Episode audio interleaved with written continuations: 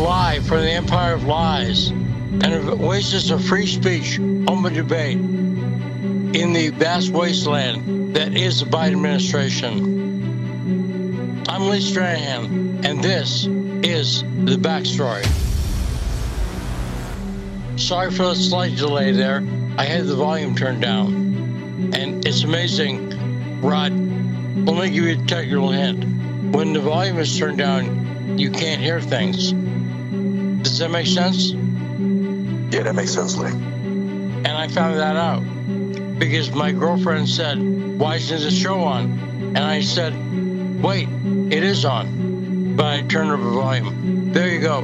Broadcast professional Lee Stranahan with you. By the way, a programming note we are off Monday. We have no show Monday. Don't be afraid if you tune in and we're not here. It's Labor Day. So go have a beer in the yard and don't worry about that. So, as you remember the Labor Day is coming up, Rod? yeah, I was already uh, planning for next week's show. So, yeah, uh, you know, I was skipping Monday. That's good because we don't have a show Monday. So, but, uh, you know, it, it's been a weird year. And it's odd to think that we're already at Labor Day. Now, we have a fantastic show today, and we have a first time guest, a Washington, D.C. legend, the legendary consultant and commentator Dick Morris is joining us in the first hour. And, Rod, you'd agree that's a pretty big guest for us because normally we don't get people who appear regularly on Fox and in the Washington Post, right? It's hard because they're chicken to come on with us. Is that fair to say? Yeah, I would, I would agree with that, Lee. Um, and yeah, Dick Morris is a uh, a big guest. You know, he worked in the in the Clinton campaign for for a few years, and he's also worked with Trump. So that's two heavy hitters right there. And he also worked with Clinton in 1978.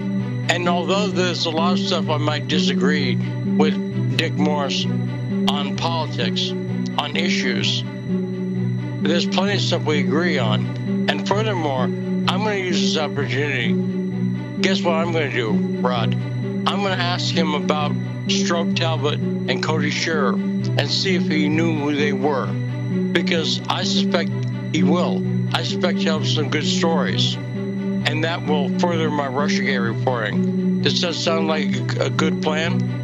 Yeah, definitely for sure. You know, these are two people that uh, not a lot of uh, prominent journalists talk about but you've been hitting on it for the last few years, and it's a big part of this Russiagate story.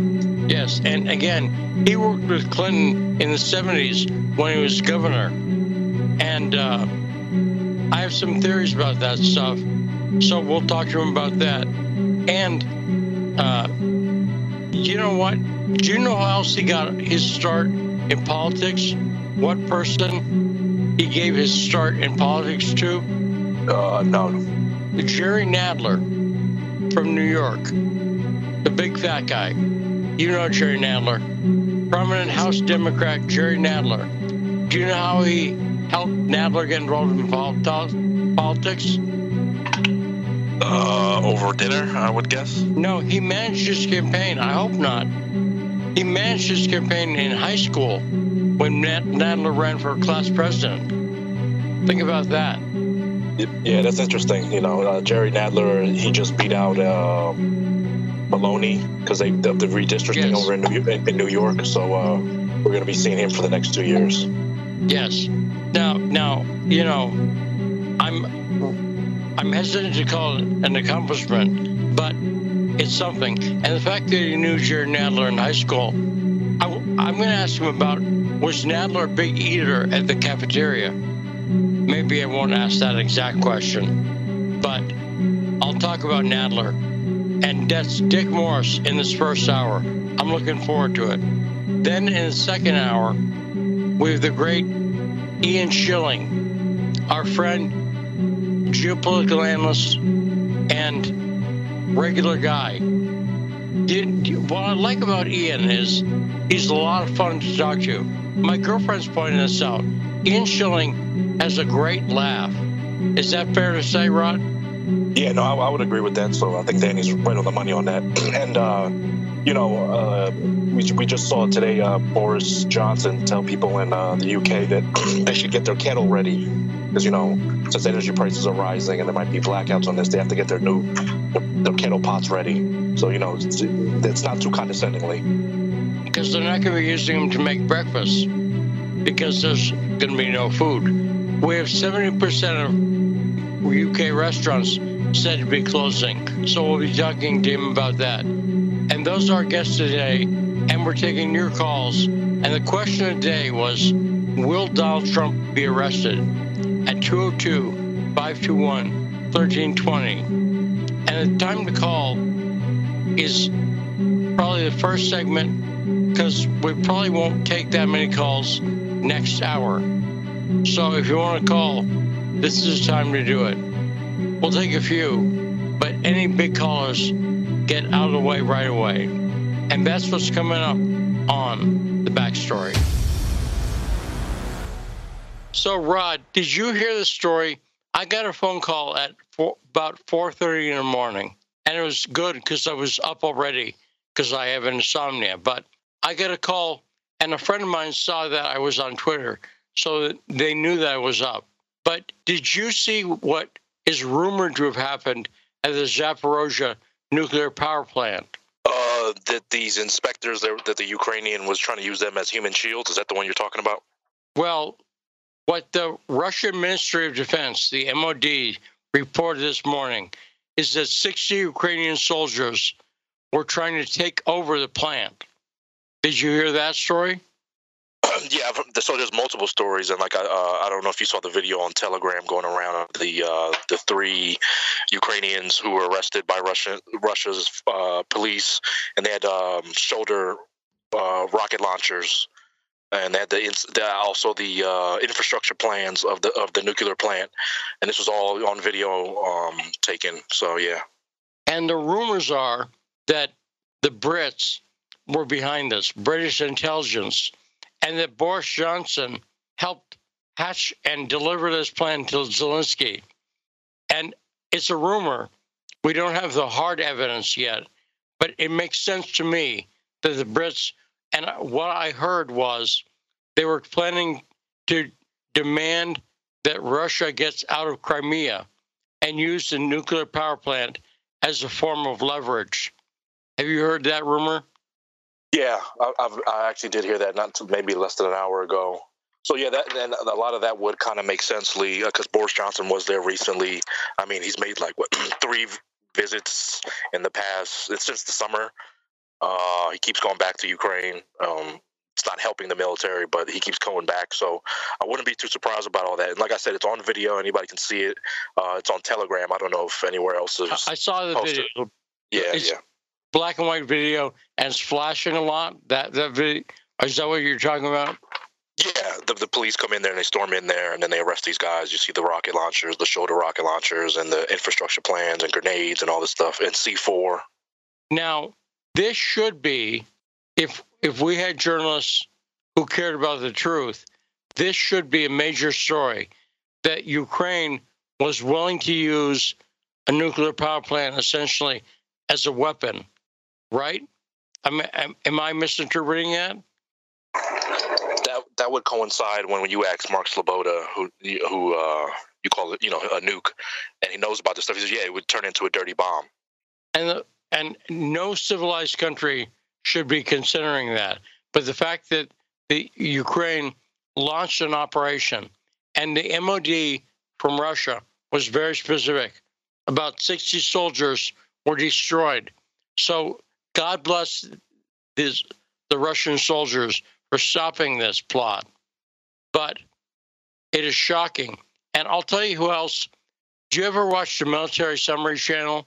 Uh, no, but I've ca- I've caught highlights.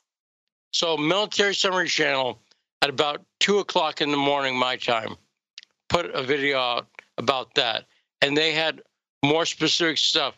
They came across the river, and there were they showed where they landed, and it's a place that makes sense to land, and says that they were stopped. But this is uh, e- even I, who expect nothing from the Ukrainians. I'm shocked. And if the British are behind it, I consider that an international war crime. And it shows how dangerous. But I can see them doing it with their thinking being how do we get Russia out of Crimea? Because we can't beat Russia militarily.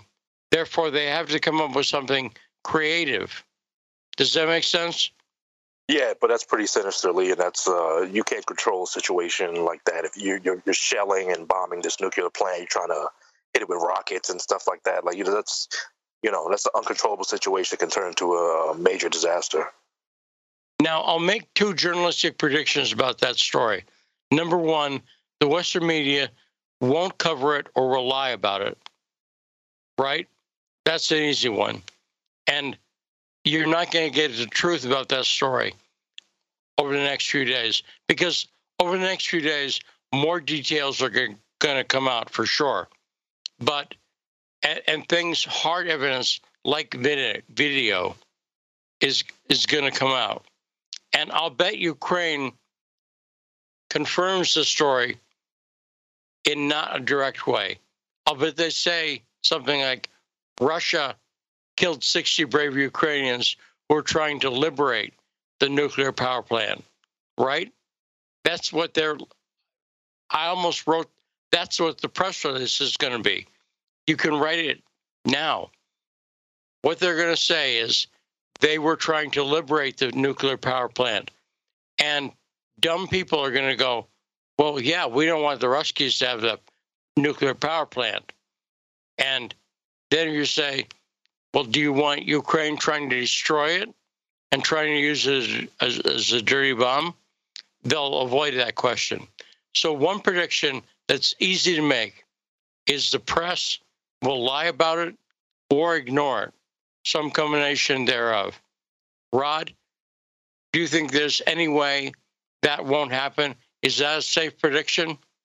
Oh, very safely. Uh, over the weekend, I saw a AP article come notification come across my phone where they're already talking about uh, Russian forces uh, were, were, attacking this nuclear plant.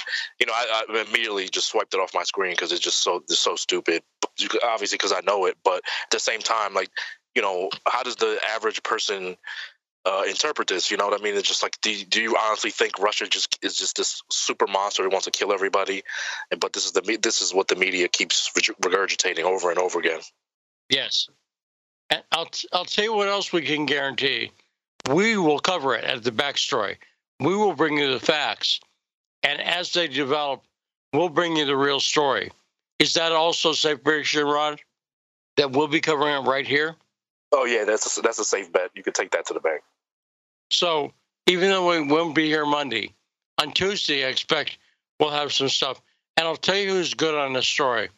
Mark Sleboda has been covering this, and he has a lot of info, not on his Twitter feed so much as his Telegram feed. And so we'll get Mark Sleboda on to talk about it probably next week. So let's go to calls 202 521 1320. And we're getting a little worried my girlfriend and I were talking. She said, Where's Sharif been? But he's back with us. The great Sharif, one of our family of callers. Sharif, how have you been? What's on your mind? How y'all doing? Thank y'all for taking my call. You know, I've been doing research and things of that uh, nature. You know, what I'm saying I I I, I wanted to give your your show a break for a little while. but anyway, um, well, we, we miss you. Huh? Thank you, thank you. Miss you too, man. Um, I'd like to say free Julian Assange. I have three comments. The first comment is this Trump, Julian Assange, and Project Veritas. They're going after those three people. The same thing they use against Julian Assange, they're trying to go after Trump. And they also they're going after Project Veritas. Hopefully, um, I don't want Julian Assange to come here, but most likely he might come here. He have a fighting chance here, him, Trump, and Project Veritas by using the Constitution of freedom of speech and also Donald Trump with executive um, um, um, privilege to declassify farms. They're trying to get Trump on all type of things. You might not like him, but you know he, he was the president. My second comment is this: I was listening to Alex Mercouris and some other people. They was talking about the economic situation in China. It's bad in China. But China is it, it, they isolated themselves from the economy, dealing with uh, speculative speculative banking, dealing with it. They have something like a, something like a glass protecting them. So when the CCP try to uh, correct things in the next coming weeks by putting more money in the um, on the market and building new buildings, that's going to have an effect here in the United States where it's going to drive, drive up interest rates, I mean, inflation again, and also the gas price is going to go back up. And all this is going to be done before the November elections going to take place. You know, you know. My last comment is this: neighbor car just stolen. You know what I'm saying? Last night, that's bad. That's bad. That's messed up. Now I'm kind of on a conspiracy side, so I'm gonna go ahead in the left field with this. I won't be surprised if my vehicle get stolen. I don't want it to get stolen, but by me running my mouth constantly, being a whistleblower and saying different things like I should subpoena Cantrell, the mayor of um, New Orleans, and, and actually in the mayor before her, that was Landry, Landrieu, and also the mayor of Houston, the both the mayors in Houston, the, one previously behind my case dealing with Mikey DeBakey, trying to find out if they know anything about my reputation being destroyed, right? Where I can bring justice to those in Mikey DeBakey contaminated water, the veterans, right? Where I can have a case against the federal government of destroying character and actually destroying the process of um, going after Mikey DeBakey because the water is contaminated. That's that's a, a obstruction of justice, going after a witness and trying to intimidate the witness. So that's what I want to do. I want to subpoena them, the congressman in Houston, and the senator. I'm um, in the congressman in um, New Orleans, but it's going to be done in due time when I get a um, qualified lawyer. Thank you all for taking my call. Thanks, Sharif. Great call as usual, and welcome back. So, the other thing that's going on, Rod, of course, is the big speech tonight. Joe Biden is going to protect democracy in his speech tonight. Now, do I expect a partisan clown show, not an inspiring speech. When you're trying to talk about democracy and you're only aiming at partisans. And that's, I have no doubt, the people he's aiming at are partisan Democrats and including Liz Cheney. So I expect this to be one of Biden's worst speeches. Is that a pretty safe prediction, Rod? Oh yeah, that's another safe bet, Lee. And yeah, you know, um, the mute wasn't working, but yeah, we'll definitely have Mark Sleboda on next week. And this is another bet you could straight take straight to the bank. Uh, don't be surprised if you hear about these ultra MAGA Republicans. Uh, maybe he won't say ultra MAGA because then you know that'll draw uh, major attention. But he'll say these ultra conservatives, so he'll just take out the MAGA part and uh, he'll make it seem like you know we already have uh, we we have that clip of uh, the the White House press secretary saying they're you know they don't respect the law, they don't respect democracy and all this other stuff, which she's pretty much talking about her her, her liberal class. So yeah, well, could, this is it's a safe bet. Let's play the clip now. Let's play. This is the press secretary Jean Pierre talking about the speech coming up. Hit it. And tomorrow's speech, uh, does the president plan to talk specifically about Donald Trump in the speech tomorrow? Uh, does he feel like, you know, when he talk about the battle over democracy in this country, does it feel like things are moving in the right direction, the wrong direction? What can you tell us about the president's about? So I, I don't want to, I don't want to get ahead of the, the president's speech. It's not a good thing to do, as you know. Uh, but you know, the president thinks that there is an extremist threat to our democracy. Uh, the president has been clear as he can be on that particular uh, piece when we talk about a democracy, when we talk about our freedoms. Uh, the way that he sees is the MAGA Republicans are the most energized part of the Republican Party. Uh, the, that extreme, this is an extreme threat to our democracy, to our freedom, uh, to our rights. Uh, they just don't respect the rule of law. You've heard that from uh, the president, uh, and um, you know, they are pursuing an agenda uh, that takes away people's rights.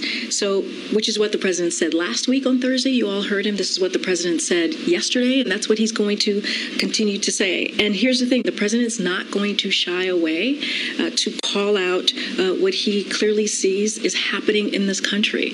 And, um, you know, again, MAGA Republicans are this extreme part of their party, and that is just facts. And that's what he's going to continue to lay out. Now, you notice, by the way, the, the drinking game there is if you did a shot every time she said extremists, you're drunk already. So let me ask you a question of you, Rod. What the hell does she mean, extremist, as opposed to who? Uh, can... that, that's yeah. a great question. That's a great question, Lee. And, you know, yeah, I, I, I don't know, man. It's just, just what, what do you what do you say to that? Like I don't. She didn't even give you an example. She just said it's a fact. So she just she just uh, shook her little head and boom, it's a fact. You know, she's she's like Sabrina, the the the witch, the teenage witch, but a little older. So, uh, and uh, I'm going to point out that the term extremism has been a smear since at least the 60s, because Barry Goldwater in the 60s famously had to come out and say extremism in defense of freedom is no vice. And uh, I'm, I'm paraphrasing, but they've been trying to smear people by calling them extremists for a long time.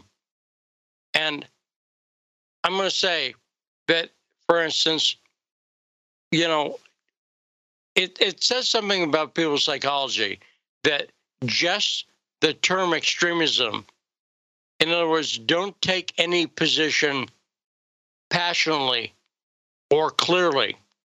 Uh, basically, vague muttering is a moderate position.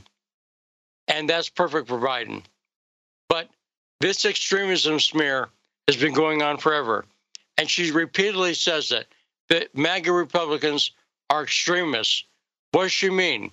And, and saying Joe Biden is in no position to talk about the rule of law. Would you agree with that, Rod? Oh yeah, for sure, Lee, and uh, especially after this raid on uh, Trump and uh, this photo op that they released uh, to kind of show the bloodthirsty liberals, like, look, we got him, we got him right here, and you know, uh, uh, I didn't get the clip on me. I'll give tomorrow. you know, Cash Patel explaining that this, this is, you know, that's not how the room's set up. They're just trying to make it seem like Trump's some, you know, has documents all over the place. I mean, there's just craziness. Actually, that would be another big get for us if we can get Cash Patel as a guest sometime. Because I've talked to him before when he was with the House, uh, and if we could get Cash Patel, and he seems to the target a lot of stuff. But Cash. does he seem like an extremist, Rod? Uh, to me, no, not at all. But to uh, some people on the extreme left, uh, you know, let, us let's, let's use the extreme left. Uh, yeah, he, he seems like uh, an extremist to them. You know, he his, his conservative values and his support for Trump are a no go. He, he needs to be ended. well, let's take a short break now, and when we come back, we'll be talking to Washington D.C. legend, consultant, writer, author, commentator. Dick Morris joining us on the backstory after this short break.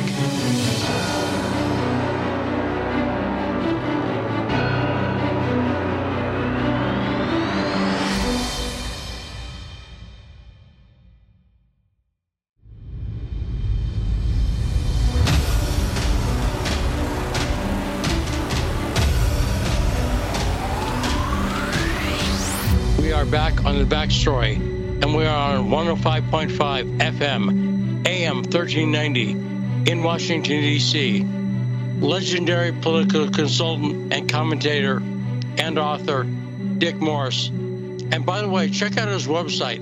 He's got a lot of stuff over there. And he does weekly video commentaries, among other things. And it's always interesting. And he's a very good presenter. So, so welcome, Dick Morris. Hey, Dick, how you doing today? I'm doing good. You know, I've just written a new book that President Trump just promoted. Uh, it's called uh, The Return Trump's Big Comeback in 2024. Hang on, let me go outside where I'm not hearing the radio. Just a minute. Now, and I noticed on your uh, website that you're currently predicting some something that I've been predicting for a while. You're, you have an article up there saying desperate Democrats will indict Trump to stop him from 2024. So, why do you think? Uh, because I've said the same thing, and our question of the day is I'll go one further. He won't just be indicted, he'll be arrested in a way that's humiliating to him. Let out of Mar a Lago, frog marched in handcuffs or something like that. Do you think my prediction is possible? Yeah, it is. But take this one step further. Why are the Democrats doing this? Um, if, and I'm right about this in my book, on the one hand, it certainly besmirches Trump, undermines him, and will persuade a lot of people not to, some people not to vote for him. But there's a big backlash of people who feel that this is unfair, this is transparently political, and uh, in fact, the polling shows that the backlash outweighs the front lash, at least as far as Mar-a-Lago rate is concerned. So dig a little deeper. The reason they're doing this is because they are going to indict Trump. And after they do that, they are going to say to Republicans, look, we know you think Trump's innocent and all that. We know you think this was unfair. But come on, do you really want to have to tote this baggage through the election of 24? Wouldn't it be better for you to drop Trump and go with somebody like DeSantis who doesn't have these problems, who doesn't have this baggage, who's not radioactive? So, what the Democrats are trying to do is to foment a primary in the Republican Party by making Trump radioactive and inducing them to switch to DeSantis. Now, if the Republicans, if DeSantis runs against Trump, he's not going to vacate the ground he stands on willingly. He's not having been cheated out of the 20 election. He's not going to let himself be cheated easily out of 24. And he'll fight like hell for that nomination. And you'll have a massive, bloody civil war in the Republican Party that will not only destroy our chances in 24, but probably destroy for a decade because the breaches that will open up will not heal easily. And that is the Democratic objective. In the short term, they want to they wanted to arrest Trump. They want to indict Trump, so that that becomes the only issue. That's all anybody. Remember when Monica Lewinsky was was the issue Nobody paid any attention to Osama bin Laden or Afghanistan or any of that. All everybody talked about was Monica and Bill. Now all they're going to talk about is is Trump going to be indicted? He's been indicted. Should he have been? Will he be convicted? Will he run after he's convicted? If he runs, can he win? And so on. And Biden will be a minor little figure on the screen. Nobody's going to pay attention to how he's screwing up the country nobody's going to focus on the inflation and gas prices and stuff. All they'll be talking about is justice or injustice of the treatment of Donald Trump. And then that baggage, that distraction, will lure people like DeSantis into the race, cause a Republican primary, split the hell out of the party, and permit the Democrats to win. That is the Democratic strategy. That's the move that they're up to. And it's being deliberately provocative and outrageous in the way they do this because they want to infuriate Trump and his base so that they raise hell. And the only thing people talk about is that. And they don't pay any attention to Biden. In the last um, five, three months, the polling on is the United States going to recovering from its economic problems. Uh, Biden's up about 15 points on that. Optimism is up 15 points. Not for any reason, uh, there's no reason for it. The stats are all in the other direction. It's a, nobody's talking about the economy because they're all talking about Mar-a-Lago and documents and archives and that stuff. And that is the Democratic strategy. And you have to look through it and penetrate it. And that's why I wrote the book, The Return. Now, we have President Biden making a speech tonight. What he's saying is on democracy and the soul of America. But it's obviously a political strategy. What do you think is the strategy behind this speech by Biden tonight? Well, Biden's philosophy, as many communists are, is that you do something and then you accuse the other side of doing it. So after the Mar-a-Lago raid, he is polarizing this country incredibly and causing violent reaction. And he'll blame it on Trump. He'll say, "Oh, see, Trump is from Trump is doing everything that he's doing," and he'll just blame it all on Trump because that's how they disguise stuff. But um, keep your eye on the ball here about what the Democratic move this is. They want to they want outrageous things enrage Trump, enrage his base, dominate the news coverage, and then use that to foment a primary in the Republican Party that will destroy it. Now, why do you think Trump elicits such, I'll, I'll use the word extremism against Democrats, extreme reactions? Why do you think Donald Trump, and, and among some, we saw this with Liz Cheney, some Republicans as well, why do you think he elicits such extreme reactions? Well, the, the basic reason that he is contradictory to the entire doctrine of the Orthodox Republican Party. The Orthodox Republican Party is, is raised on Adam Smith, the architect of capitalism, the writer. Wealth of Nations was his book. And he said you need free flow of labor and capital. You need people to be able to move across borders without a problem. You need to have products move across borders without a problem. And if it's all free market and it's all based on competition, it'll work out better in the end. And Trump is coming in and saying, no, no way. I'm not going to let people come into the U.S. and take American jobs. I'm not going to let products come from abroad and outcompete American products and lead to companies going out of business. I'm going to put the needs of the American people first.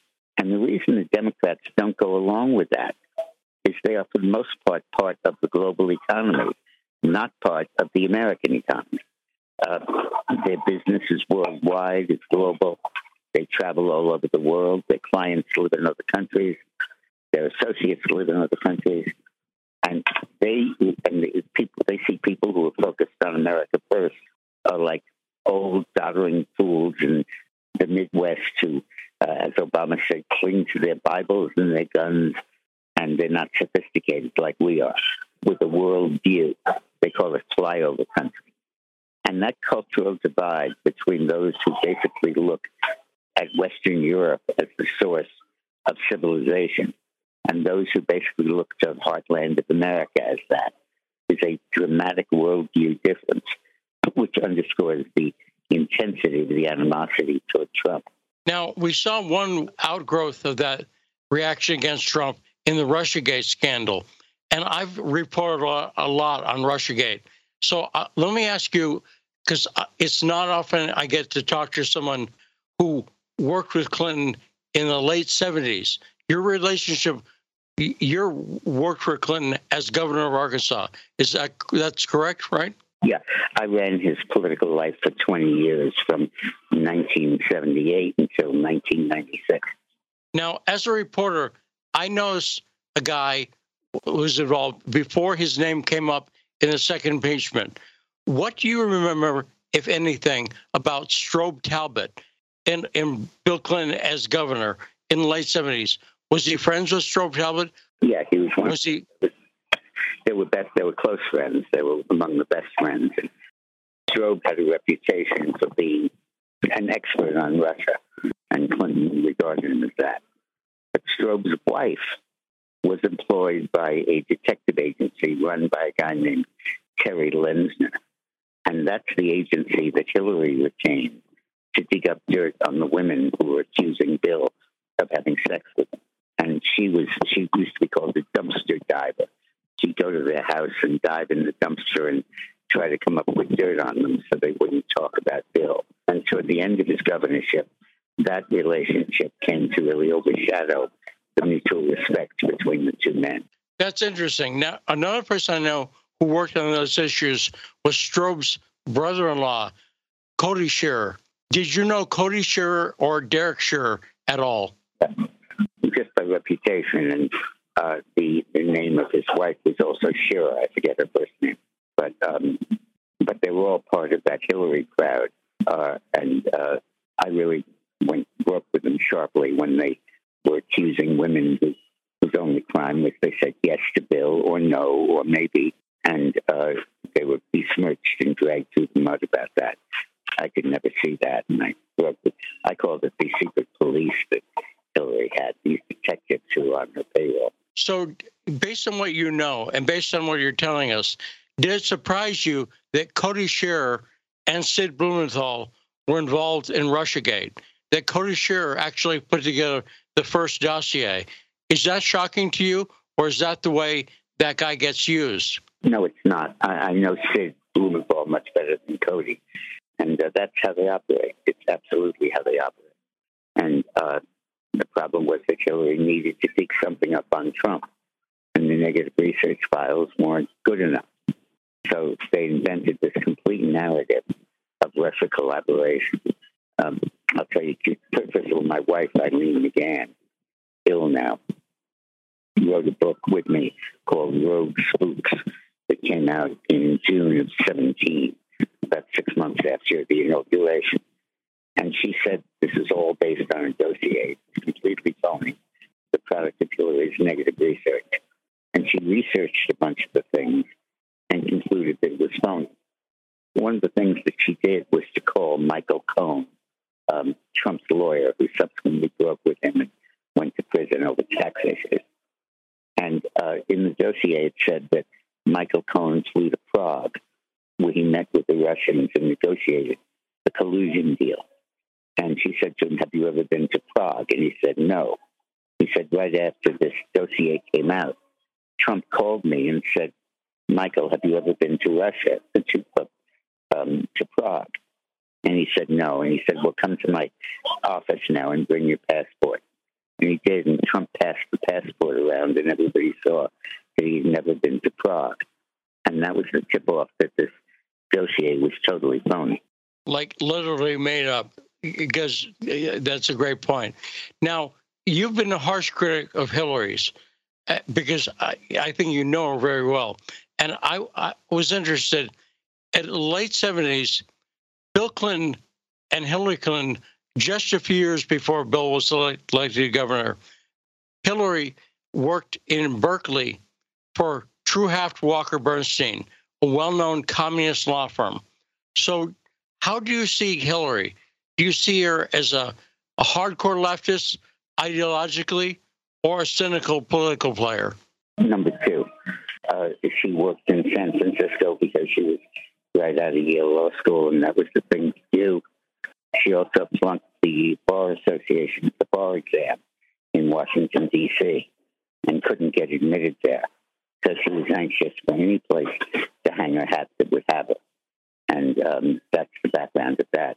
She ultimately went to work for the Watergate Committee, um, uh, investigating Nixon.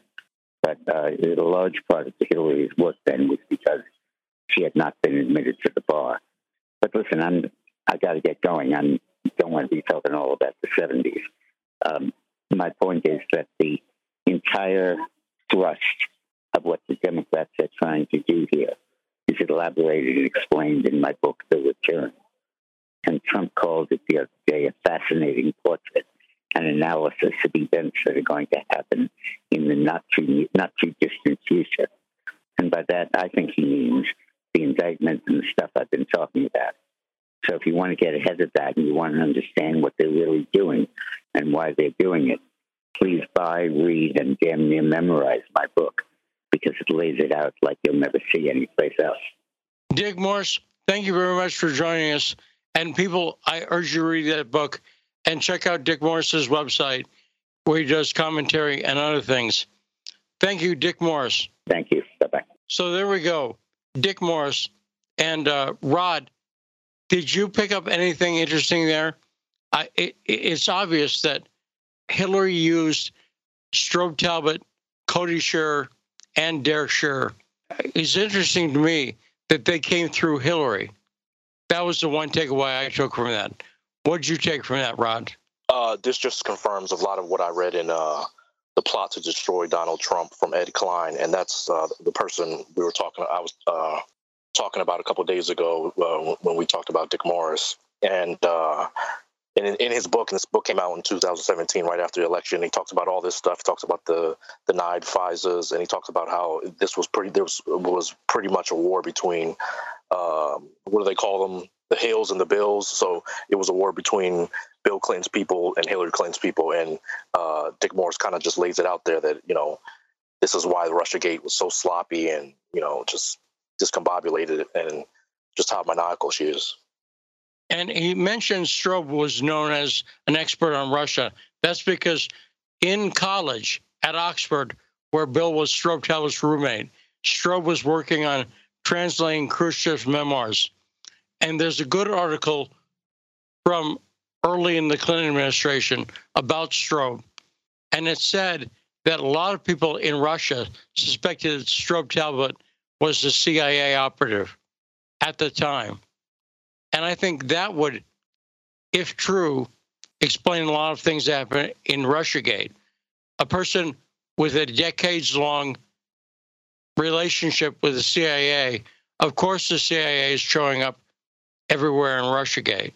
And I really think that helps explain, I think, those relationships, and in particular, Cody Shearer. And he says he didn't know Cody as well. Cody seems, he's often described as shadowy, and he seems shadowy. He seems like he's not a person a lot of people know, but he's on deep background as a dirty, dirty tricks operative. So, absolutely fascinating. And 202 521 1320. Feel free to call in the show and answer today's question of the day. Do you think Donald Trump is due to be arrested? And I didn't use the word indicted. Notice I did not say indicted. They're slightly different. I expect they're going to try to frog march him out of Mar-a-Lago. Do you think that's what's coming, Rod? Yeah, that's that's kind of what I'm seeing. Is lining up Lee. You know, uh, I know this sounds stupid and maybe it's just a little conspiratorial for me, but you know, uh, the whole Bradley Cooper and Huma Abedin thing, and Hillary Clinton and Chelsea getting a show on Apple TV. It, you know, they're they're reusing what they did in 2016, realigning themselves with Hollywood. And if if you have the scene of Donald Trump being arrested by the FBI and her Hollywood behind her again, it's gonna, you know what I mean? It, it, in their eyes, it shows like, no, she's she's the right one. It's the redo, and we got to get her in, and she'll save America or democracy. And I'll just say this alignment with Hollywood goes back to the people I mentioned, Cody Shearer and Derek Shearer, because their father, Lloyd Shearer, wrote for Parade magazine under the name Walter Scott's Personality Parade. And Walter Scott was a celebrity columnist, and they lived in LA.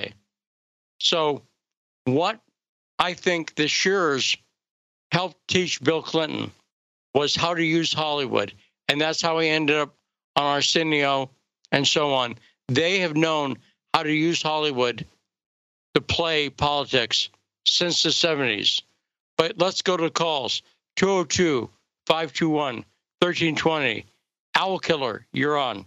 I, you know, I'm I'm blown away by that interview, even how short it was. Um, and it show does it not show you how how right you were about Strobe Talbott? Instead yes. I mean, I, Lee, you need to write a book. Seriously, you do. Um, Alex just came out with one, the uh, the Great Great Reset in the world, the War for the World. Uh, I got, I ordered mine. Uh, Alex, Alex Jones, you, you're saying? Yeah, yeah. Lee, you need to write a. You really do need to write a book. I, am telling you, I, I think you will I mean, because what you a lot of there are some people that just want to hear things, and then there's certain people that want to see things like concrete. And if you put the same way that you like, hey, look it up here, look it up here, the same the same way that you show people how to find what you're talking about, I, I think it, it would be. It, it may not be. It may not do great initially, but I think historically it'll be something to look back on that people be like, wow, he was ahead of his time from 2015, 2016, all the way on, and he he had everything nailed down. And I think it would cement what you're saying because I mean, look, look what they've look how they've taken you off YouTube. You know, you are on Patreon, you're on Sputnik, but your audience is who's looking for you. It's not it's not the the curious person. You're, you're you don't even like show up on their radar, unfortunately. And I think it's I, I think it's such a, a I don't even have word for it. I mean, you you are by far the best journalist I've ever listened to or followed in you know uh, in 45 years. Well, it's very nice to say, and I gotta say, my recent interview with George Eliason was really good. It was very in depth and uh, worth seeking out. And I'll tell you, Al very nice to say. I talked to Danny right before this show started, and I said, we're going to want to grab whatever the interview is with Dick Morris to include those quotes in the book. So I am working on a book, but as you know, I've had a number of setbacks, yeah. including some personal stuff, the divorce, and also health setbacks. But I am working on the book. And do, do you know? Let, let me run this idea by you. Do you know where I think I, I the thought occurred to me that do you know where the big audience for a book on Russiagate by me is going to be? What? Russia. It won't be an American audience because I show how Khodorkovsky and Bill Browder are right in the middle of this. Now ask yourself how many Americans know who Browder or Khodorkovsky is? How many Americans, like, rounded off to basically no one? And they know Browder more. The 12. If you ask, if you ask Americans, do you know who Mikhail Khodorkovsky is? And Khodorkovsky is a guy who clearly ties into Rothschilds and funded Magnitsky Act, but in Russia, he's widely known. Does that make sense? Oh yeah, and no, I I think that you uh, one of the big things in the book you you the de- the deposition of uh, Browder, where he admits that Magnitsky was not a uh, a lawyer, and he tried to pass him off as because that that's what the that is what uh, the American people think he is. They they think that he was a lawyer. Yes, that's what. They're... Well, and and, and the, the Russians are not fooled by Bill Browder either, because they remember in the bad old '90s in Russia, Bill Browder gleefully admits in his book Red Notice that he was making money off the shares for cash program. In other words, where people were given shares in former USSR companies and they didn't know what to do with them. So Bill would go in and buy up the shares for pennies on a dollar. And then he gained ownership of companies. And so Bill Browder was exploiting the Russian people. But I'm convinced, as I thought about it, trying to con- trying to explain to Americans who Khodorkovsky is, and furthermore, why they should care. But Khodorkovsky in Russia is a famous person because, again, he was one of the, he was the richest person in Russia, and his arrest was big news. And over here, no one knows about him. They should know about him because he was the Russian oligarch, criminal Russian oligarch, who was sponsored by Joe Biden and he was promoted by Jonathan Winer, the guy who used to be investigating him. So I'm going to write the book, and whatever it does in America, I think it'll do better in Russia. Because Russia, you know, I think about this stuff like you as an American. What I mean is, I live here, I think about things that way. But think about this from a Russian perspective. I think the fact that Khodorkovsky was at the center of it will be news to a lot of people, and they'll start to understand it. They'll go, "Aha!" What do you think about that, Al Keller? No, I, I, I def, I think that is uh, Bill Browder and Khodorkovsky. Those are the two key people that everybody leaves out. Like again, everybody thinks that that rush. I'm the the even like the quote unquote alternative media, you know, like a Dan Bongino. Well, he's more mainstream now, but remember how they were selling that Russian Tower meeting as if the that Hillary Clinton sent um, those people to meet with Trump in order to, uh, you know, as a setup. But you you you had it down was that they were there, they were actually there, and were going to expose um, the Magnitsky Act to him and expose Khodorkovsky, and they and you know, the handler Kushner was, like I said, he was there, and the that was to prevent Trump from actually knowing like the, the players in the situation. And had he known, had he actually gotten that, I think he would have been shielded much more from the uh, whole the uh, the RussiaGate attack itself because he would have been out. He would have been out uh, in front of it. Um, I, I do want to touch on w- one thing, um, and unless unless you got to go, um, but you know your old boss Steve Bannon. Um, when uh, Dick Morris was saying why the Republicans are opposed to Trump, and it's basically how he's where they talk about how it's a free market where you have to have a free flow of goods and a free flow of people and a free uh, flow of capital.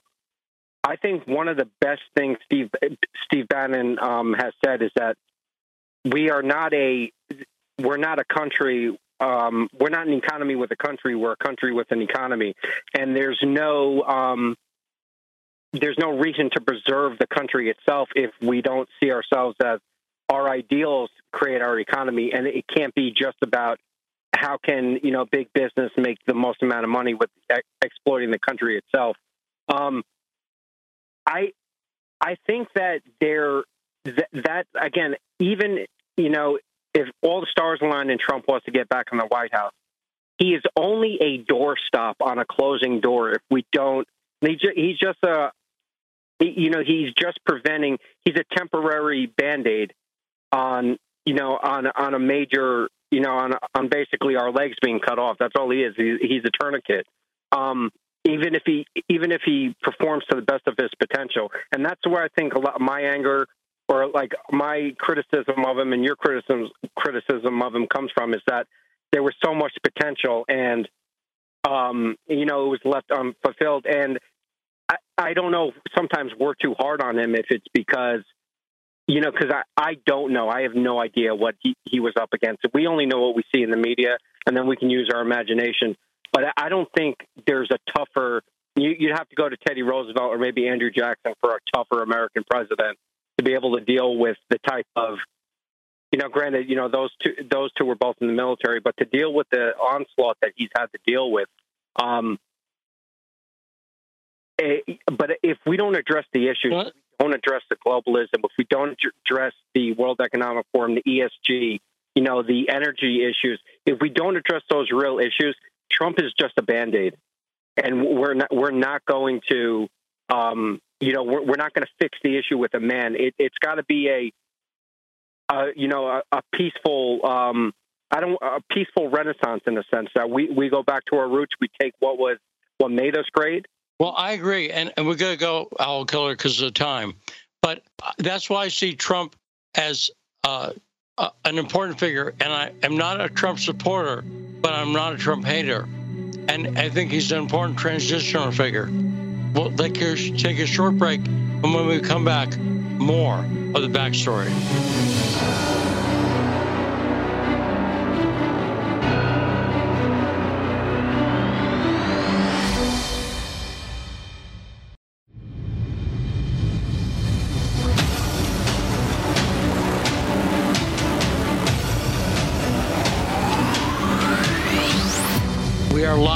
Empire of Lies. It's time for the second hour today of the show that brings you the truth behind the headlines. I am investigative journalist Lee Stranahan, and this is the backstory. Once again, I want to thank Dick Morris for appearing on the backstory. And, you know, the way that interview came about was Dick Morris's people reached out to us about having him on. We did not ask him, but they reached out. And, you know, Danny and I were talking about this in the short break. The shortness of the interview, I have no problem with Dick Morris, who's an older cat, wanting to promote his book. And it's obvious that's what he's interested in. And, you know, I'm glad I didn't waste any of my time stuff some people might do about the hooker scandal or whatever. Uh, but appreciate Dick Morris coming on. And I think he promoted his book. I'm fine with that. And then once I saw he wanted to go, I let him go. I was not like, no, no, no, you gotta, gotta stay. So what do you think about that, Rod? No, I think you know, even though it was short, it was a lot of information in that short uh, package he gave us, and also he's you know like like you, he he feels uh, Trump's going to get ar- arrested, or I think he said indicted, and uh, this is all the Democrats ploy to to uh, muddy the waters and, and, say you know Trump's a dirty candidate. He's you know he's a he's a criminal. You can't you can't um can't have him as the president in the White House. Yeah, right. No, no, and and that's why you know, Danny asked, "Did you know it was going to be that short?" And the answer is no. But he he. The reason we asked is Dick there at the beginning is because he did not want to hold on to the commercial break. He did not want to be on line, and I understand that in a sense. When you reach a certain age, you get impatient about stuff.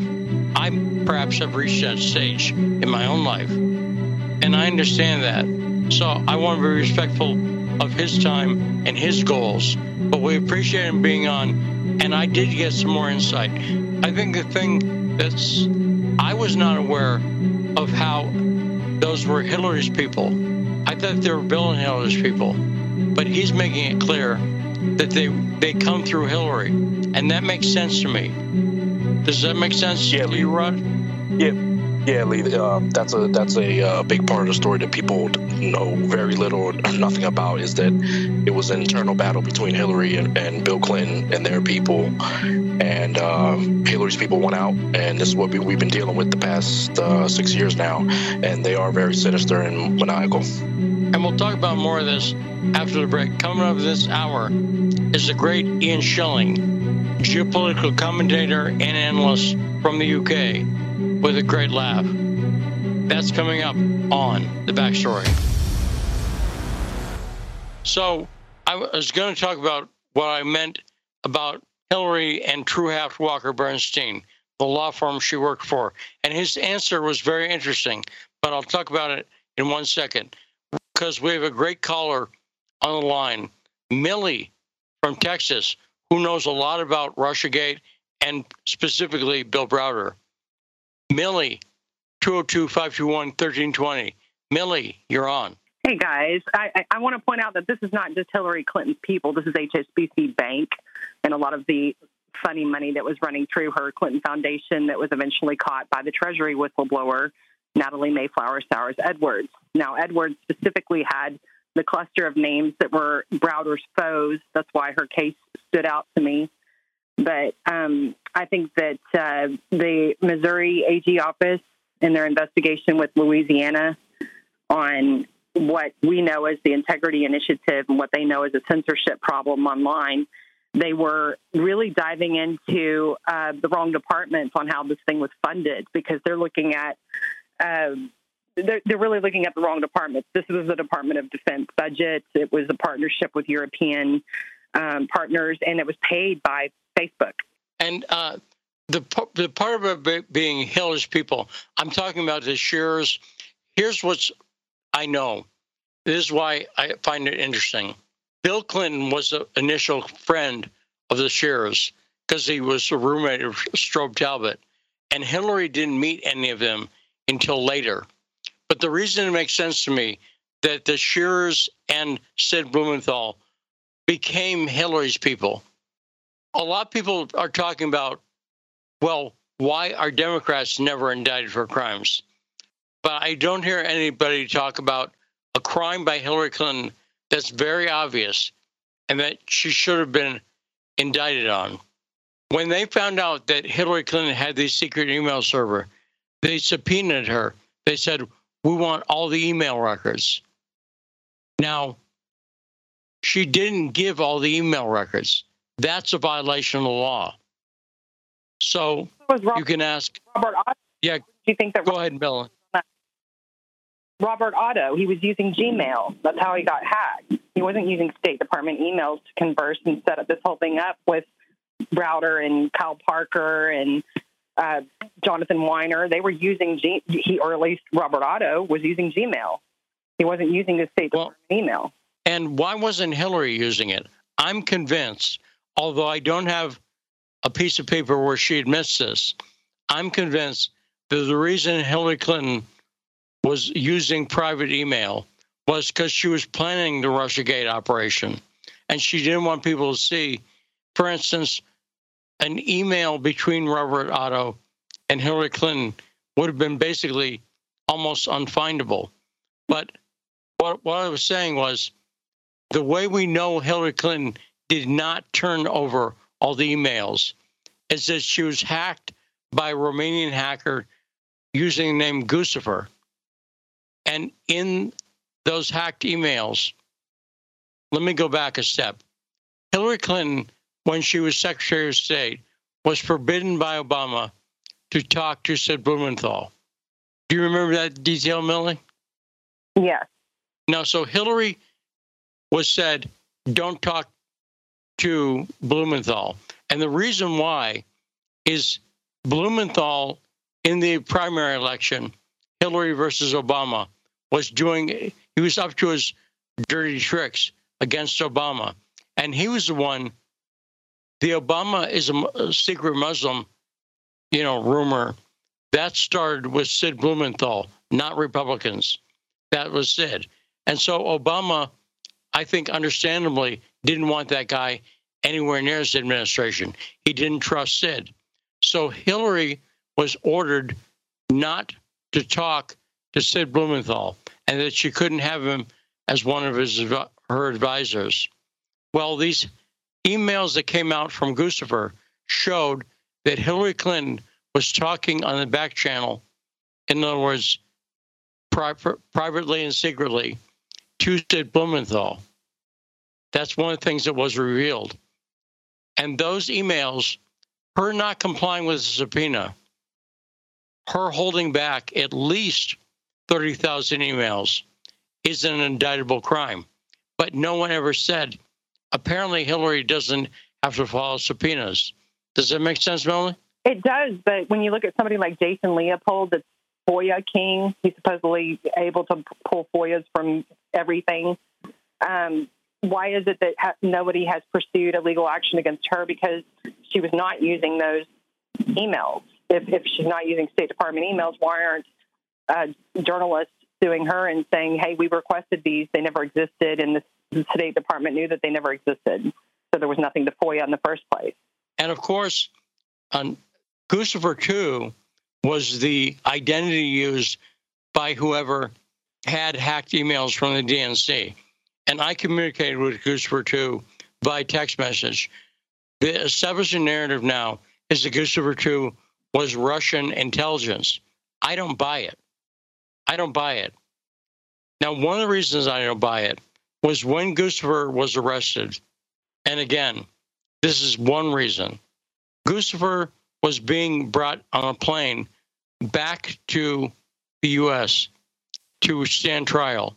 And one of the State Department people, you know, on the plane, a small plane with Guccifer, said to him, How would you like it if another Guccifer suddenly appeared? Well, one did. Someone calling himself Guccifer 2. So that aspect of things, I'm fascinated by. And Guccifer, he's in an Alexandria jail cell now, Alexandria, Virginia. I would love to question him on that and make sure that happened because Guccifer, the reason I doubt it is that Guccifer has lied about some things. So I would just ask him, did that really happen? I'm I believe it probably did because it fits in with other things that I know for sure. For instance, uh, in fact, and it's always been weird to me why choose the name Guccifer 2?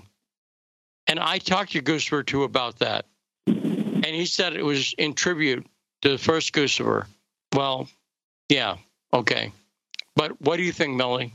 I think that it would have been discovered that, that basically all of these emails supposedly hacked. She still didn't follow state protocol, and there was a bigger crime on her. Plus, all the press, they couldn't FOIA any of these documents as the cases were continuing because, again, there was nothing to FOIA. So you're basically looking at the incompetence of the State Department, either way you look at it. No, no, right. Well, I, would not saying confidence. I would say corruption. They knew what they were doing. The State Department, I'm convinced, knew what they were doing. Are you convinced by it, Emily? Yeah, after seeing the the setup from Robert Otto's hack emails, and the, the fact that everybody was just kind of going around the rules to create their own scenarios.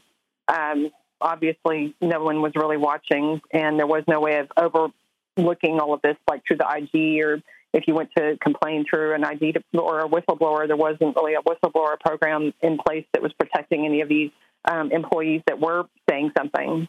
And people talk about, uh, you know, citizens, normal people talk about assassination or being suicided, but that's not how these people work. Sometimes, clearly, they do, but in this case, how did they get rid of Russian lawyer Natalia Veselnitskaya?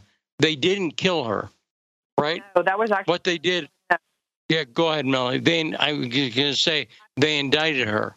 Yeah, that was that was a serious effort on the part of SDNY. John Sipher had a big role in that. He's supposedly ex. Yes. Khodorkovsky, the billionaire pretending to be a journalist. Um, MSNBC setting the whole thing up on a spectacular show. Um, but it, it was just a sad play for those of us that kind of saw what was really going on and how easy it was for the state, uh, or actually SDNY specifically, to work with NBC and do frame hit pieces to make um, Bill Browder's opposition in, in counsel, his opposing counsel, to be a Russian spy. Uh, when obviously the Prevezon case says otherwise. And again, it was curious to me why Natalie Edwards had pulled Prevezon. And when the FBI had given the summary for her arrest, they put Prevezon Alexander as if it was a person, and it wasn't. So I, I talked to Lucy Komisar about that. She said, "No, that's not a person. That's the Prevezon case." So um, yeah, oh. there's a lot of funny business there. And we're going to get Lucy back on very soon because we haven't talked to her in a while. And Lucy Komisar is the great reporter who's done so much important work on Bill Browder and Khodorkovsky. She was really my understanding of this situation. I owe a lot to Lucy Komisar, and so when we when we yeah, go ahead. I'm hoping that Lucy looks into this um, Missouri and Louisiana AG lawsuit against big tech because when you look at the details of it, it's clearly Bill Browder's integrity initiative that they don't exactly know where it's coming or stemming from. Um, but the AGs are familiar with names like Nina Jankowicz, not understanding how she was paid and that she was not necessarily paid through U.S. It was through our partnerships with the U.K. And it's so frustrating to me that, uh, again, I'm, I'm going to be critical of the audience and the publishers on the right if I was writing this stuff at Breitbart News, everybody on the right would have known about the Integrity Initiative. But as it stands, if you mention the Integrity Initiative to the average Republican, they'll stare at you blankly. They have no idea about it. But once you know what the Integrity Initiative is, and we did a number of segments on on my shows on Sputnik, Fault Lines, and this show. Once you know who the, the Integrity Initiative is, Nina Jankowicz being with the Integrity Initiative makes all the sense in the world. Yeah. But do you understand the frustration I'm getting at, Melanie? Absolutely, because I'm watching Missouri AG and Louisiana AGs really pursuing this big tech censorship problem, and they don't have a finger on what it's called, and it's the Integrity Initiative. And it was definitely a joint venture, but the budget seems to be a Department of Defense budget more than anything. And it also explains some it partially explains or is explained by the the appearance of the Brits all over Russiagate. Not just Steele, not just Love, but the reason the Brits are central to this. Agreed? Yes, absolutely. UK has been complete control, especially with this Facebook fiasco. Uh, Facebook was paying into the, the integrity initiative. They were actually giving money to them as well as receiving it. And it's not clearly understood that Facebook has been spying on Americans, but they are providing that information to their quote unquote partners in the Integrity Initiative. So this is a Smith Mundt Act violation. Now, and and Browder, Bill Browder came up in the Helsinki, Finland meeting between Trump and Putin a few years ago, because I was there. and when Bill Browder's name came up, I got my text, my phone started blowing up. So I'm convinced that Donald Trump does not have any idea about Bill Browder. Do you think that's true? No, I don't think that's true because of Jared Kushner. Well, no, I'm saying that Trump doesn't know about Browder. That Trump has a false. Trump has, I think, when his name came up, he obviously didn't exactly know what Putin was talking about. And Fox News immediately sprang into action. Fox News, a pro Trump outlet, the guy from Fox Business, Neil Cavuto, he jumped up and he was a Trump supporter and he said, Bill Browder, get on my show. And I, I've noticed, and it's significant, every time Browder appears on Fox, they never mention his background. That aside from the fact that his grandfather was the head of the Communist Party, which a lot of Fox viewers would be suspicious of, he's a lifelong Democrat. And Bill Browder does not like Trump. And if anyone wants to have a fascinating time, watch Bill Browder when he's on Fox News. Have you ever noticed what happens, Millie, when Bill Browder gets asked about Trump on Fox News? He sounds like a snob that's offended that Trump is beneath him and that he should know better. But he never comes out and attacks Trump directly.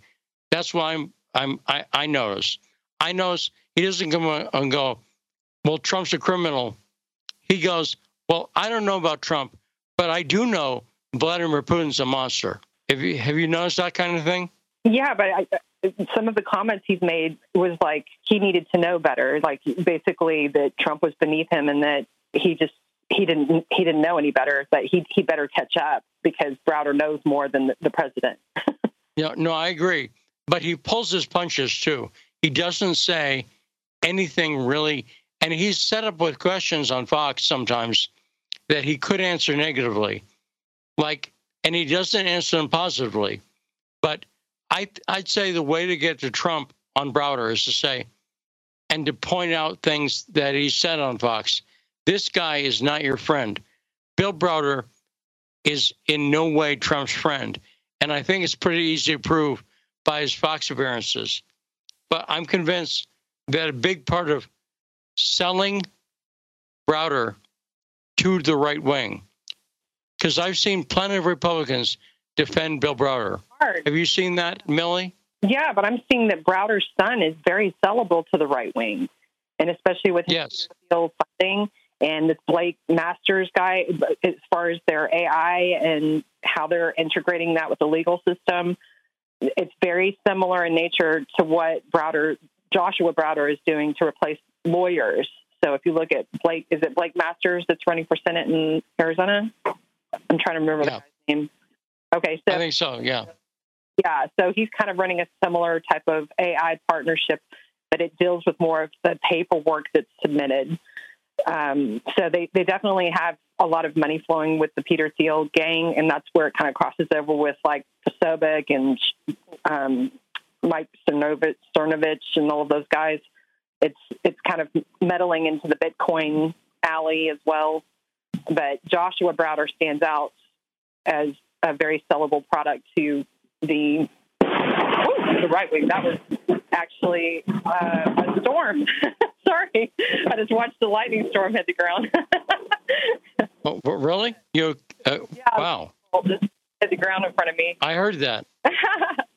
but yes, I think that Joshua Browder is very sellable to the Republican side right now, and some of this digital. When you look at his investments and his AI, that's also very curious to me when you talk about censorship online and the bot farms that were attacking people, and yet Browder's son just happens to have a bot company.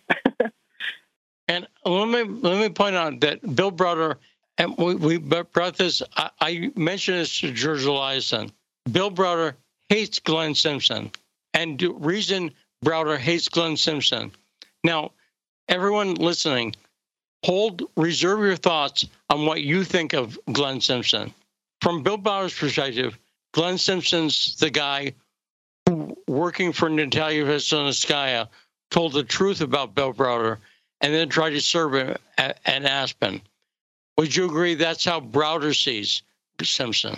Well, then he's going to have to complain to uh, Senator Feinstein because she's the one that released the deposition on Glenn Simpson, and he admitted that he was hunting down Browder's money laundering, that he caught all of his uh, tax evading properties in Aspen and the different businesses that he was money laundering through, and he clearly stated that under oath, which was released with um, Senator Feinstein's website. So he. So the fact that the the fact that Glenn Simpson admitted all that stuff. And Glenn Simpson on the Browder story was correct and it's provable independently. So what they had to do was they had to destroy Glenn Simpson's reputation with people on the right wing. And notice how they demonized Glenn Simpson. That way, if Glenn Simpson says something about Browder, the average Republican goes, Well, you don't believe Glenn Simpson, do you? You see what I'm getting at, Melanie? Yeah, well, Glenn, Glenn Simpson, did you ever see any of the 12 clients that he had for the 2016 year? Because I remember he had closed all of his clients down by the beginning of 2017, where he said he didn't have any clients. So the question was like people like um, Daniel Jones, who was working for Feinstein. I think he was a client, and there were some other suspicious clients that they all overlapped. Um, but I think that that client list is very important to look at for the public to, to see exactly how Simpson was basically laundering information all over the place. But we've got Ian on the line, so we have to go, Melanie. But great call, fantastic call, and avoid lightning strikes. Be careful. So let's take a short break. When we come back, the great Ian Shilling will be with us on the backstory.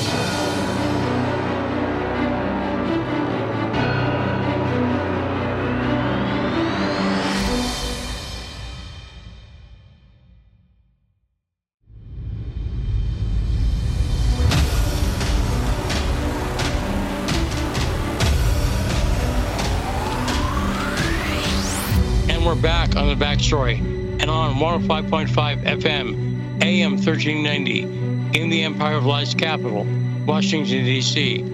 Joining us now is a great friend of the show, the man with a great laugh and a lot of knowledge about geopolitics, the great Ian Shilling. How you doing, Ian? I'm doing great. Hi, guys.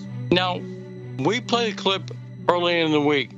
Tucker Carlson said that 70% of restaurants in the UK they're saying are going to close over the next few months. Have you heard anything like that, Ian, in the UK? Well, that's been in the press, yes. There's going to be a lot of small businesses like that closed restaurants, pub, um, bars, hotels.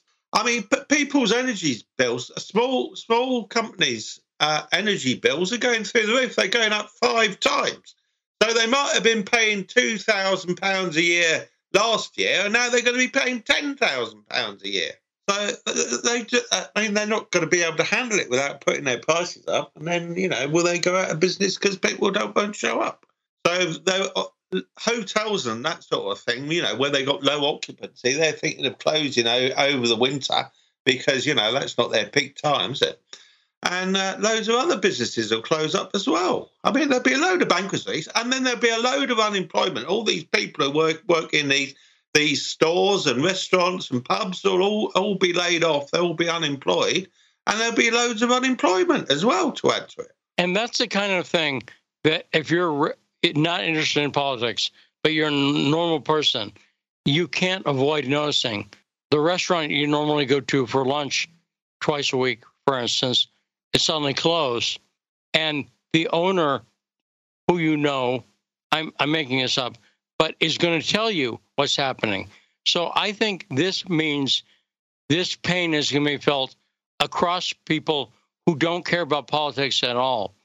Now, meanwhile, I've seen in England that they're basically, they seem to have a PR campaign saying to the British people, well, you have to make sacrifices. Also, are are they telling people you're not going to be be able to take hot showers?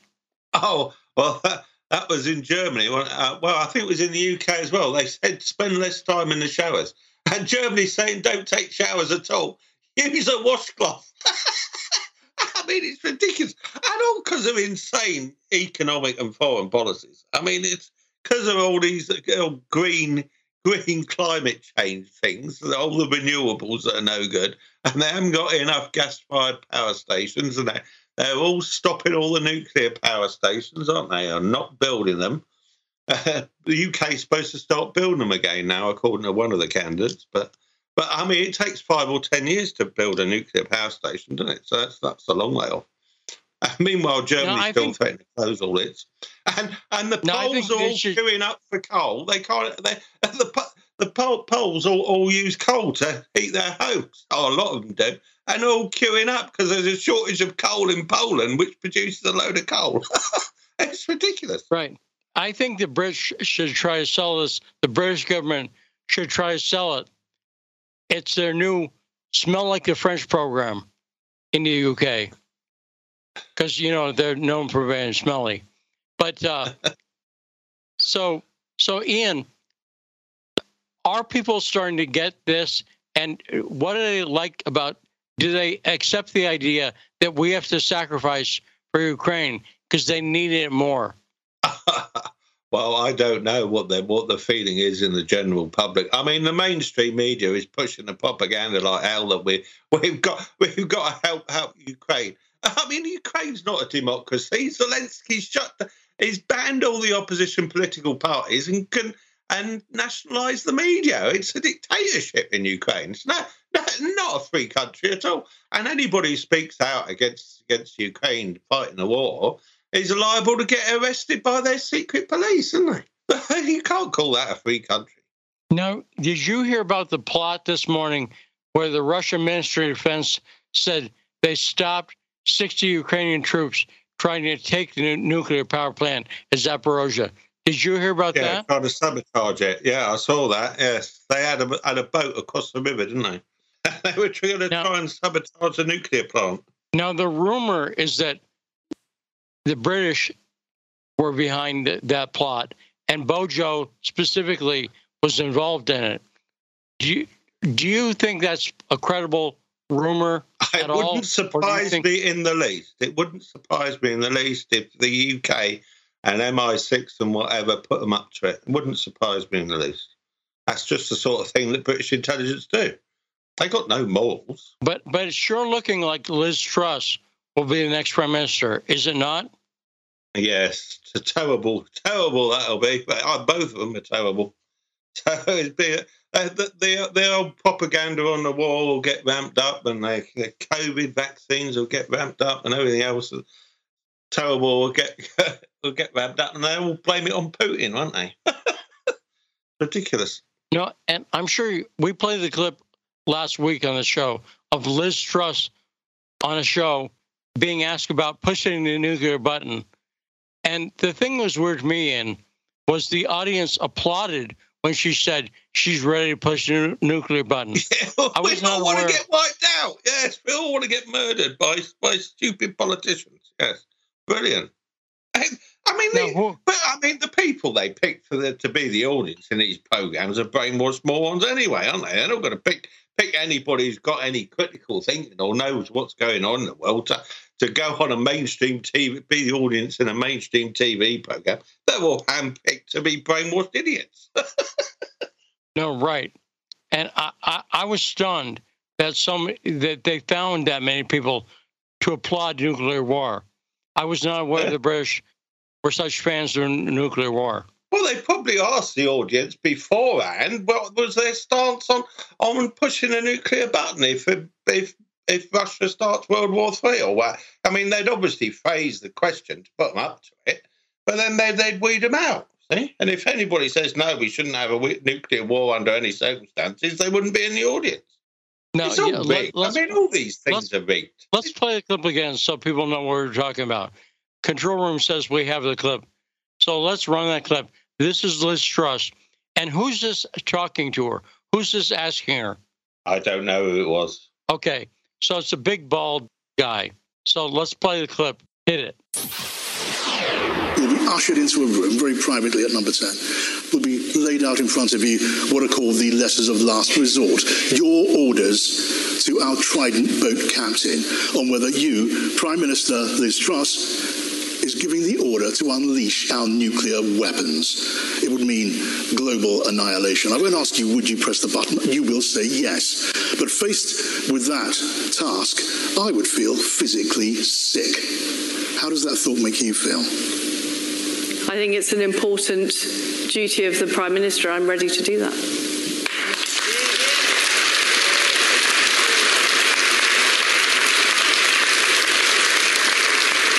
I asked how it would feel. I'm, I'm ready to do it. There you go.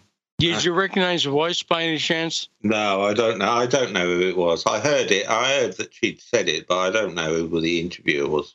And Liz Truss, that's a softball question in a sense. All Liz Truss has to do is say, well, of course, nuclear war would, would be a disaster, and none of us want that. But faced with this aggression by Russia, if she had said that, she was seemed like a much more human person. Yeah, but yeah, she did. She didn't soft soap it at all. She just said, "Do it. I'll push the button and blow everybody up," didn't she? She didn't say it would be terrible or anything. No. I mean, she she hasn't got any heart at all, has she? She's got no human emotions at all. And again, she had a way to answer it that would have made her seem human. But she isn't. Yeah. She's she's so inhuman. She doesn't want to give the appearance of human. Yeah, yeah, yeah. So I mean, she's definitely going to ramp up the war in Ukraine and uh, arm and whatever. Waste British taxpayers' money buying buying weapons from BAE Systems to ship up ship out to Ukraine and whatever. It's I mean, it's ridiculous. I mean, they've already got a bunch of SAS in Ukraine, in Western Ukraine, training Ukrainians and Nazis in Western Ukraine. That's the stories in the British press. The SAS already in there. So they're already in Ukraine, even despite the official denials that they got no troops in Ukraine. They, they've got SAS sabotage squads and whatever else in Western Ukraine. Now, I was in the UK a number of times to cover the Brexit vote. And to me, the Brexit vote was for naught. There's no purpose of it. And have you seen anybody, is anybody on the British uh, side publicly coming out and saying, we did Brexit for a reason? It was not to be going along with the EU on every issue. But we seem to have fallen into that. We seem to be the EU's bitch, to put it bluntly. Well, the, And the course, UK, I'm referring to a dog. UK, UK government has always led the aggression against Russia because they they want chaos and carnage in Europe. So the, the UK government has always pushed and prodded the Germans and French to be aggressive against Russia because they don't want deals between Germany and Russia and France and, and Russia because that, that would make all of them stronger. I mean, the, the whole thing is completely stupid because Russia just wants security guarantees that they won't be nuclear we- weapons placed on their front doorstep and that the Russian citizens in Ukraine won't get slaughtered by Ukraine's Nazis. Uh, That's basically what they're after, and saying that Ukraine should be a neutral territory. So the whole thing could be easily solved by the West just saying, yeah, Ukraine's going to be a neutral territory. Anybody, any part of Ukraine that wants to join Russia, there's a there's a fair fair referendum supervised by UN observers or whatever it's going to be to to make sure that it's fair and the whole thing would be solved. And then then Russia and Germany can sign its gas deals and oil deals, and the whole whole continent of Europe would be better off, wouldn't they? Because the energy price would suddenly plummet by, you know, the electricity prices would plummet by a third, and the oil price at half, and whatever else. And that is No, so it's- uh, simple to solve it, but of course nobody's going to do it because it, it's not good for corporate profits. It's not good for the arms companies. It's not good for the media, is it? Because the advertising. Because if there's no war on, their their audience goes down. So CNN and BBC and ITV and Sky News all want a war to go on because it ups their audience ratings and and and increases their ad revenues. And the and the arms companies want it because that's how they make their money. And all the NATO NATO so-called think tanks all pushing it because they're all getting paid by the arms companies as well. It's all a complete scam. It seems to me, and maybe I'm missing something, if there's an a millimeter of difference between the UK's position on the war and the EU's position, I'm missing it. do you see any difference between what the UK government's saying and what the EU believes? No, they're, they're all in lockstep, aren't they? But I mean, Germany and France initially didn't want to push the aggression, did they? But then Germany didn't approve Nord Stream 2, didn't they? That was that was the first trigger, wasn't it? When Germany didn't approve Nord Stream 2 in about November last year, wasn't it? It was all set to go. It was all built, all ready to go, and then they didn't didn't give it a license to operate. So that was the first clue that things were going to going to go, you know, take a turn for the worse. And then, and then it's, it's escalated downhill ever since. But on, on the other hand, Germany and France were the two countries who helped negotiate the Minsk agreements that should have ended the Ukraine aggression against Donbass. And well, it should have done, but they didn't enforce it, did they? They didn't try even attempt right. to enforce it. And to me, that was the war. The start of the war was the Ukraine government, the regime in, in Kiev that was in, put in place by the U.S. and the UK. Uh, yeah, I mean, the war started in 2014 in the February coup in Kiev, didn't it? That's when the war started. I mean, the actual physical war started about May, didn't it? Three months later. But that, that was the start of it in 2014. Now, it seems to me also one of the effects of the war there, even more so than the United States, has suppressed free speech for people in the UK. You saw, do you think that, I mean, how bad has the suppression of free, free speech gotten in the UK? But it's it's it's horrendous. I mean, all all the all the social media companies ban people and censor anything that goes against the official narrative on Ukraine, and you know the the remaining newspaper outlets or whatever on and online censor comments that go against the narrative, so they get deleted, so people can't see them. I mean, there's a massive censorship campaign just in the comment sections on newspapers like The Guardian or the Daily Mail or whatever have comment sections. So anything they don't like, they just delete and then they ban the users. I started commenting commenting on Daily Mail, I know, a couple of years ago or a year ago or whatever. And I was on my, my, my eighth account. But they got banned and I gave up. no, right. And uh, the, shocking news the statue of George Orwell that's in front of BBC, because you know that statue. He was seen crying the other day, weeping, and he's a statue. So, you know, this is the 1984 nightmare scenario war is peace, uh, freedom of slavery, and so on. So now I'm trying to understand some of these British media outlets. I've noticed, I think it's the Telegraph, that's the paper in the UK. Yeah. Yeah, it's the major paper in the UK. Yeah. Okay, so I, understand that the Daily Mail is the Tories paper, basically, and the Guardian has traditionally been a Labour paper. What is the Telegraph? That's the Tory. They call it the Tory Graph. It's the Tory paper. And how's it different Tories. than the Daily Mail? Well, the Daily Mail was more tabloid and gossipy, and and the Telegraph thinks it's a broadsheet like the London Times. Okay, uh, the, the, the Daily Mail is trashy. Right, it's halfway between the Telegraph and the Sun. okay, yeah, that's good because uh, you know I I know about the Daily Mail because they have a presence in the U.S. and uh, in the U.S. they do some things right. Uh, it, it's a pretty good paper, not perfect, but I like the way they present stories. A lot of times they put bullet points at the top of the story and I'm not saying they're accurate, but we know about the Daily Mail in the U.S. because of their British, uh, sorry, because of, of their American publishing. But the Telegraph seems to be one of the most pro-war of the British papers, correct? Well, I don't know about that because they're all absolutely pro-war. None of them are against it. They're, they're, the entire the entire mainstream media is pro the war, so I can't say. I mean, the Guardian is full on full on fascism. It's fascist fight the war.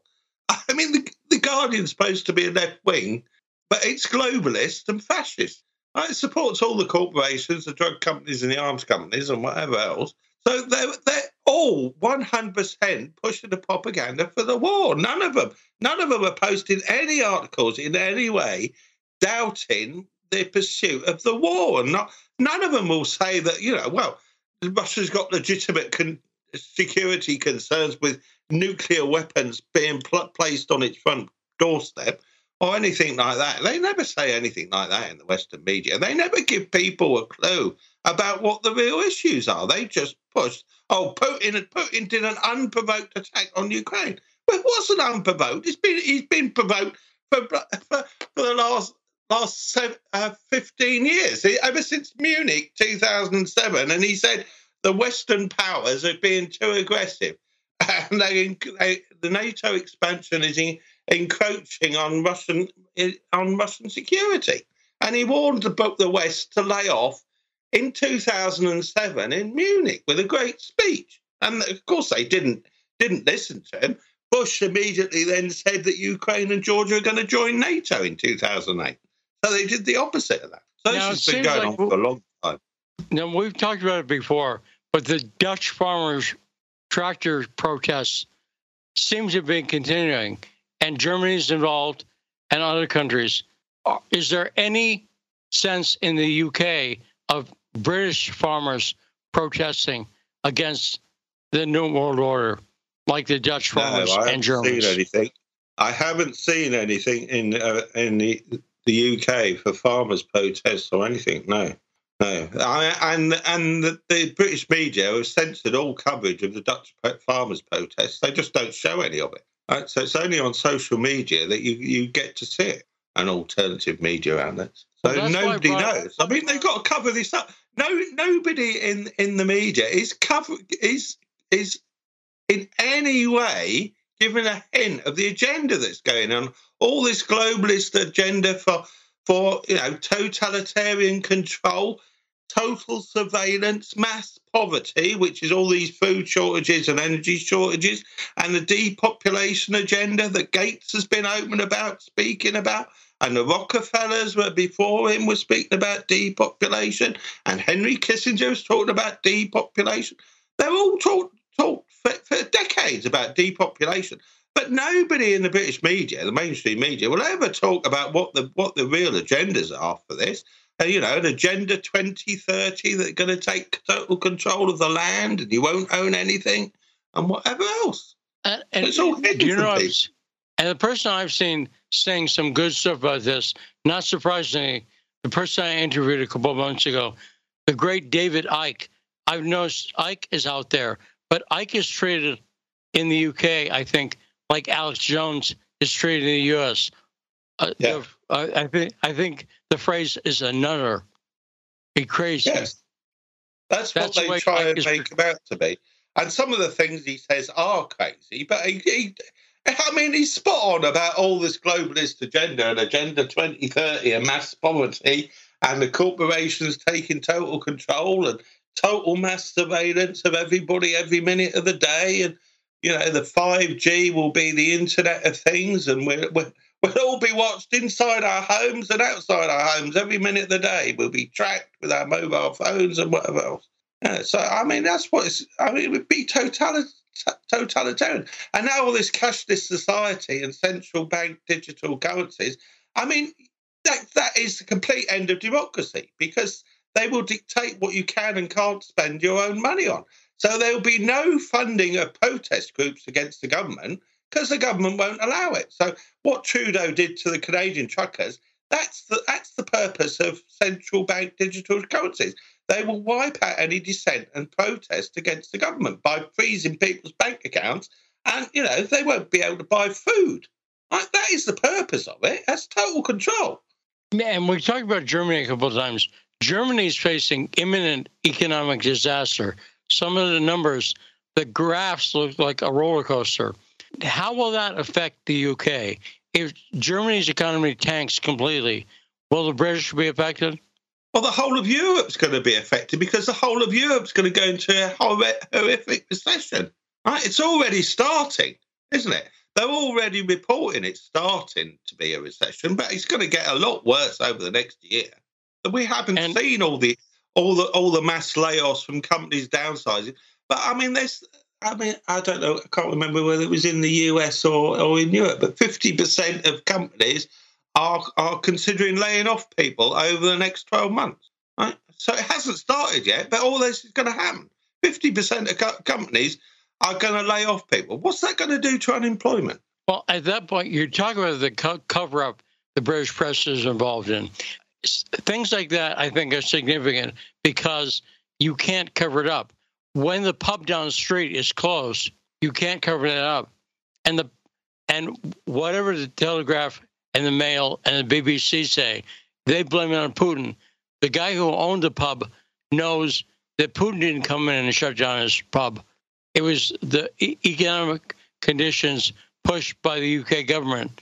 So I think there's going to be a big backlash by the British people because, uh, you know, you know, someone like Icke is well known and he ha- he has an audience, but I'm convinced there's a large number of people in the UK who know the truth but are afraid to talk about it because they know the censorship is so intense. What do you think, Ian? Uh, well, I think it's going to start elsewhere in Europe. There's going to be, I mean, the French are going to protest as well as the Dutch, and the Germans will start protests, and the Spanish will protest, and then the UK will join them. But I mean, the UK are, are the British people are very reluctant to protest about anything. They just take it on the chin. Whatever the government abuse of them is, they just just accept it. Most of them. So there isn't a big protest movement. I mean, there was a big protest about all the lockdowns in London a couple of times, wasn't there? About 100,000 people turned up in London, which was great. Right? But it only happened about two or three times. So that, that was when they were threatening to put the lockdowns in again. Right? But I, I mean, it takes a lot for the British to, to protest about anything. Right? The, the French and the Germans and the Spanish and the Dutch and uh, and the Belgians are going to protest protest first. It's going to start there and spread. Now, I'm prepared for a depressing answer, but was there any outrage that you saw, public outrage, or in the papers, or by politicians, that Pink Floyd bassist Roger Waters is on a kill list that's backed by the Ukraine? Does anyone care that the great Roger Waters is on a kill list? No, it wasn't even. As far as I'm aware, it wasn't even mentioned in any of the mainstream media. It was only mentioned in alternative news sites and social media. The, the, British press just covered it up. Mean, a uh, uh, supposedly democratic country has got a kill list of hundred thousand people of its political opponents. That's not a democratic country, is it? Right? I mean, if the FBI published a list of 100,000 people it wanted to kill because they were against the FBI, I mean, that wouldn't go down well in America, would it? I mean, and how we all know the FBI keep lists like that of dissidents, but they don't publish it, do they? But the UK's publish it. Now, Ian, how many, how much do you think, we were talking about the New World Order and the WEF, how much do you think that ties in to the city of London? the square mile, the central part of banking in the UK. How much do you oh. think the City of London factors into the WEF? It has a huge influence. Has a huge influence over over, over policy all, all over the world, especially in Europe. But it's one of the centres of the globalist things, isn't it? I mean, the, the WEF and Davos and the uh, city, uh, City of London's always part of the thing to push corporatism, corporate power, isn't it, and banking power. Right? And the, you know they're allies with the Federal Reserve and the, and the big banks in the US, Goldman Sachs and J.P. Morgan and whatever else. They're all in it together. But uh, I mean, that, that is the major centre in Europe for globalism. And because I didn't understand what the city of London was different than London until a couple of years ago. But now increasingly, I think you need to understand the City of London if you want to understand the New World Order. So I'm not wrong on that. Right, Ian? No. Yeah, I mean, the City of London has been been funding corporate corporate um, projects to, to impose impose oligarch control over over the world since you know the in East India Company, you know, in the 1600s or 1700s and taking over India and all, all that. So uh, they, and you know, the British taking over Africa. The city of London was all behind that. And you know, the opium wars in China and India. Right? They're all growing, growing opium in India to sell in China. That's what they were doing in the 1800s to, to, to uh, crush China and impose their control over China. That's why China was so poor. Now, and finally, all, all uh, the all the opium smuggling from the you know Southeast Asia, from from Vietnam and Laos and whatever else, you know, they're all in that, and so is the CIA. I mean, the CIA, As- the, the City of London, you know, they're all in it together. As well as the British opium smuggling into China during the Opium War, where the British Yeah. addicted and were responsible for the death of millions of Chinese during the Opium War. And that, of course, brings us to HSBC, the British banking giant, which was formed during the Opium War. Right, Ian? Yeah, it was it was the Shanghai Banking Company. or, uh, HSBC was the Hong Kong and Shanghai Banking Corporation originally, or something, wasn't it? I mean, they they originally were in Hong Kong, and they were they were making money out of the opium wars and smuggling smuggling opium into China. Yeah, that's how they started in about 1840. Yeah. And then you go from HSBC to Bill Browder and James Comey. But we'll talk about it on another day. Ian, as usual, fantastic appearance. You're going to be up for a while because you're, a night owl. But Ian Shilling, great appearance. And thanks again to Dick Morris. He wants you to know he's got a new book out and you should buy it. So we'll be back tomorrow for a Friday edition of the best damn radio show in the world. The show that takes you deeper into the true backstory.